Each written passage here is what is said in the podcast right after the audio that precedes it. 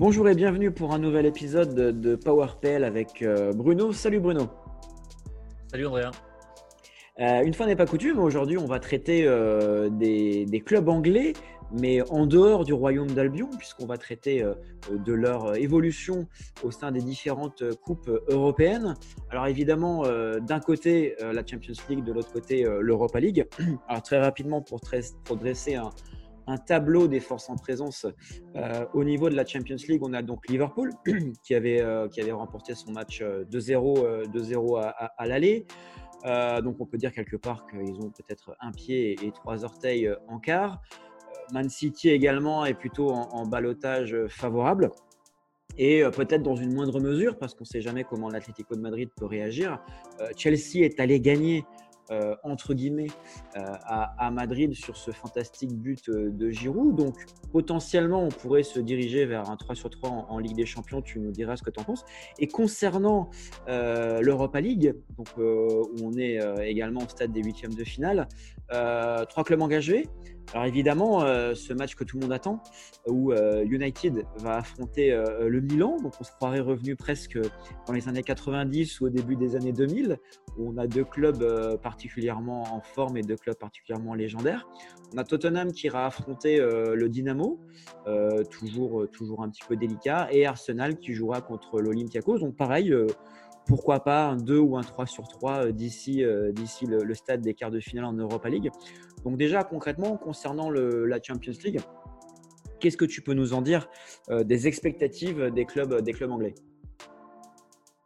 Déjà, le bilan des clubs anglais en Coupe d'Europe euh, sur le dernier tour est, très bon, euh, puisqu'on a, euh, on a eu trois victoires en Ligue des Champions des trois clubs anglais qui jouaient officiellement, on va dire, à l'extérieur, même si ce n'était pas tout à, tout à, fait le cas, parce que c'était surtout pour beaucoup des matchs sur terrain neutre.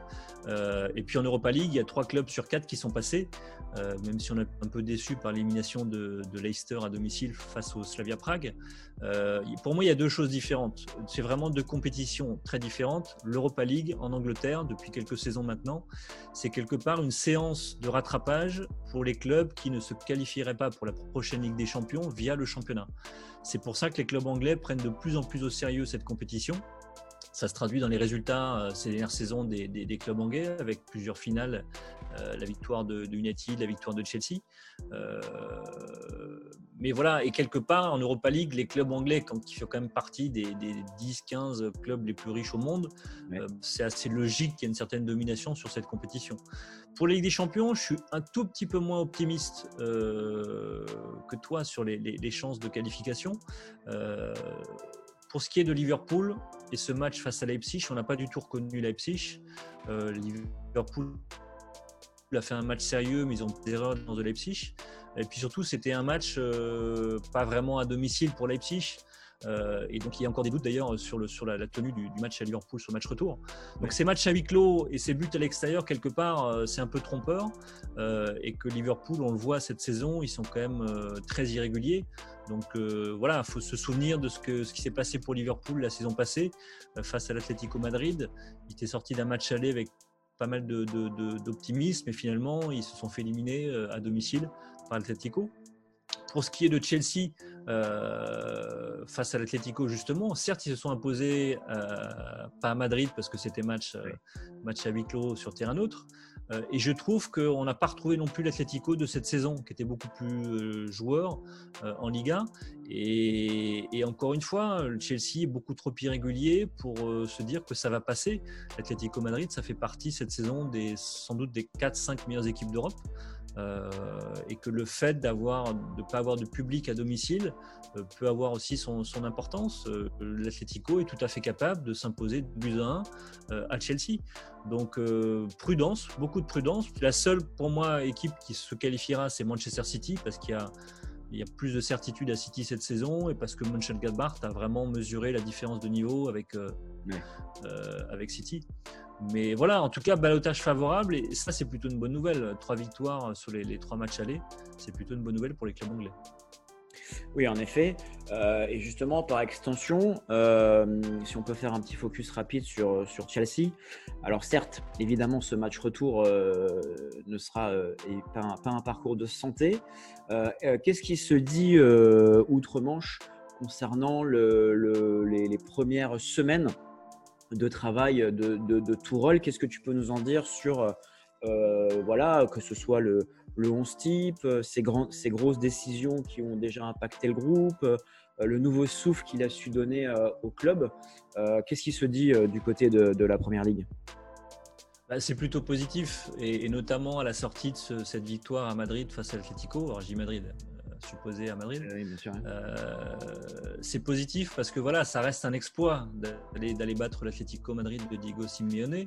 Euh, après, en championnat, il reste sur deux résultats nuls euh, à Southampton et à domicile contre United. Et là, forcément, c'est un peu plus inquiétant parce que parce que c'était vraiment euh, United représentait un peu le premier gros test euh, pour Tourelle, euh, une équipe qui est capable de lui contester la possession, qui est capable de la bousculer, de de, de la presser, ce qui n'était pas le cas des, des, autres rencontres en championnat où c'était des équipes plutôt en difficulté. donc voilà, ils, ils ont perdu ces, ces 4 points sur sur sur 6 possibles. Euh, donc voilà, ils sont toujours dans la bataille de toute façon pour une place dans le, top 4. Ils sont cinquième euh, à l'heure où on se parle. Euh, maintenant, il y, a, forcément des bonnes choses parce qu'il y a un, certes il y a un souffle nouveau, il y a ce nouveau système en 3-4-3. c'est un système qui, je pense, ne correspond pas non plus à tous les joueurs. On l'a vu avec Hakim Ziyech face à United, il n'est pas à l'aise. C'est un joueur qui aime bien avoir le, jeu devant lui. Et quand il est sur un côté, un peu comme Ryan Marez, c'est un joueur qui aime bien repiquer dans l'axe, partir du côté droit, revenir sur son pied fort, sur son pied gauche. Euh, il est beaucoup plus à l'aise. Euh, défensivement, je ne suis pas totalement convaincu de la solidité de cette défense à 3 avec Rudiger, euh, Aspilicueta et Christensen. Euh, on l'a vu face à, face à United également. Donc voilà, pour moi, ça reste un peu entre deux. Je ne m'enflamme pas sur les débuts de, de Tourelle à, Chelsea. Ça a été des débuts euh, convaincants, mais face à des adversaires qui le permettaient. Et, là, Chelsea va rentrer un peu plus dans le dur. Et voilà, l'objectif, je le rappelle, hein, Chelsea, c'est une qualification pour la prochaine Ligue des Champions. Euh, un bon parcours en Ligue des Champions, c'est une, bonne chose. Mais aujourd'hui, je ne pense pas qu'on voit Chelsea comme un candidat au titre en Ligue des Champions. Euh, il faut continuer à avancer, valider ce match aller face à l'Atlético. Euh, voilà. Après, on a vu aussi des choses qu'on avait déjà vues euh, au PSG, notamment la gestion humaine de, de Tourelle. Il y a des choses qu'on qu surpris. Il a été très dur, je trouve, avec Hudson Odoi quand il avait remplacé une demi-heure après l'avoir fait rentrer face à Southampton. Tammy Abraham qui a été remplacé deux fois dès la pause dans ses matchs. Il n'était même pas sur la feuille de match contre, contre United. Et puis à l'inverse, il y a des choses euh, un peu étranges, notamment à la mi-temps du match euh, face à Newcastle, où Chelsea menait 2-0, et où Tourelle a, dit à ses joueurs, euh, si vous gardez ce résultat, vous aurez deux jours de repos à venir. Et c'était bizarre parce que c'est une, manière de gérer, de donner de la récompense à des joueurs, alors que c'est quand même leur boulot de, conserver un résultat de, de, de but à zéro à la pause. C'est assez étrange. Et si ça peut marcher sur le court, terme, je ne suis pas sûr que sur le long terme, ça peut, ça peut marcher. On l'a vu, hein. au PSG, ça, ça, avait, ça avait très mal fini.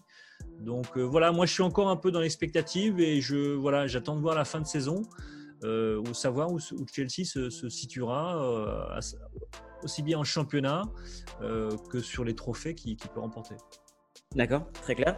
Euh, et dernier point, euh, si on fait un retour sur l'Europa League, euh, très rapidement, est-ce que tu penses que pour Arsenal, c'est pas une façon de sauver les meubles entre guillemets, parce que forcément en première ligue, c'est tout est un petit peu plus compliqué. Et autre point concernant ce superbe duel entre United et le Milan, qui sont tous les deux deux clubs dans leur championnat respectif qui ont un leader euh, particulièrement fort devant, à savoir euh, l'Inter et, Man City. Est-ce que c'est pas une façon aussi pour eux, euh, pas de, faire un petit bonus dans leur, dans leur saison, mais parce qu'à contrario, est-ce que justement pour United, c'est pas un risque de jouer, de jouer l'Europa League à fond Est-ce qu'ils ont l'effectif pour pour aller au bout. Donc, premier point sur Arsenal, sauver les meubles. Et deuxième point pour United, d'avoir un banc suffisant pour jouer les deux compétitions à fond. Euh, pour Arsenal, c'est clair et évident, et ça, se voit d'ailleurs un petit peu dans, le, dans la, gestion d'effectifs de, de Mikel Arteta, qui avait par exemple reposé des cadres pour le déplacement à Leicester en championnat, des cadres qui avaient brillé face au Benfica, donc qui sont Aubameyang et Bukayo Saka. clairement, la meilleure chance pour Arsenal de se qualifier pour la prochaine Ligue des Champions, c'est clairement l'Europa League. Et, je le disais, c'est le cas des clubs anglais vraiment qui sont un peu à la traîne en championnat. Euh, on l'avait vu euh, notamment avec euh, Chelsea et Maurizio Sarri qui l'avait remporté. Et parce que peut-être que l'Europa League est, moins difficile à, gagner que de se qualifier, de, terminer dans les quatre premières places de, la Première Ligue. Et ça, c'est un fait. pour ce qui est de United, moi, pour moi, les compétitions, il faut toutes les jouer. United, ils sont deuxième. Ils, confortent petit à petit leur, deuxième place, en tout cas leur place dans le, top 4. Certes, ils ne peuvent pas aller chercher Manchester City, mais Ole Gunnar Solskjaer a besoin de trophées aussi pour valider son travail. Et je pense que ce serait une bonne chose d'aller chercher cette Europa League. Euh, moi, je, je, persiste, je, continue à avoir des doutes sur le niveau de cette Serie A. Euh, je ne suis pas sûr qu'elle soit au niveau de la première ligue, je ne le pense pas. Mhm. Euh, et même si Milan fait une très très bonne saison, euh, que Zlatan est, performant, qui marque régulièrement, il faut se souvenir de son passage à United en première ligue, qui était correct, correct, plutôt bon pour son âge, mais c'était pas non plus une domination extraordinaire. Donc pour moi, United est favori face à Milan, ils doivent jouer comme des favoris. Et, voilà, c'est un club comme Manchester United ne peut pas aller en, Coupe d'Europe sur la scène européenne euh, sans, vouloir gagner cette compétition. Ils font partie des grands clubs euh, emblématiques euh, du football européen et du football anglais, évidemment. Donc, ils doivent aller chercher cette victoire finale. Et le fait de jouer le Milan sur un match aller-retour, c'est qui Milan représentait peut-être l'un des plus gros dangers, hors club anglais, on va dire. Bah, c'est peut-être une meilleure chose que de les jouer en finale, par exemple. D'accord, très clair. Bah, voilà qui euh, présage euh, de, huitièmes de finale particulièrement euh, excitantes sur les deux compétitions, l'Europa League et la Champions League. On va suivre tout ça de près concernant les, clubs anglais. merci une nouvelle fois Bruno pour, pour tes lumières et je te dis à très vite. À très bientôt. Ciao, ciao.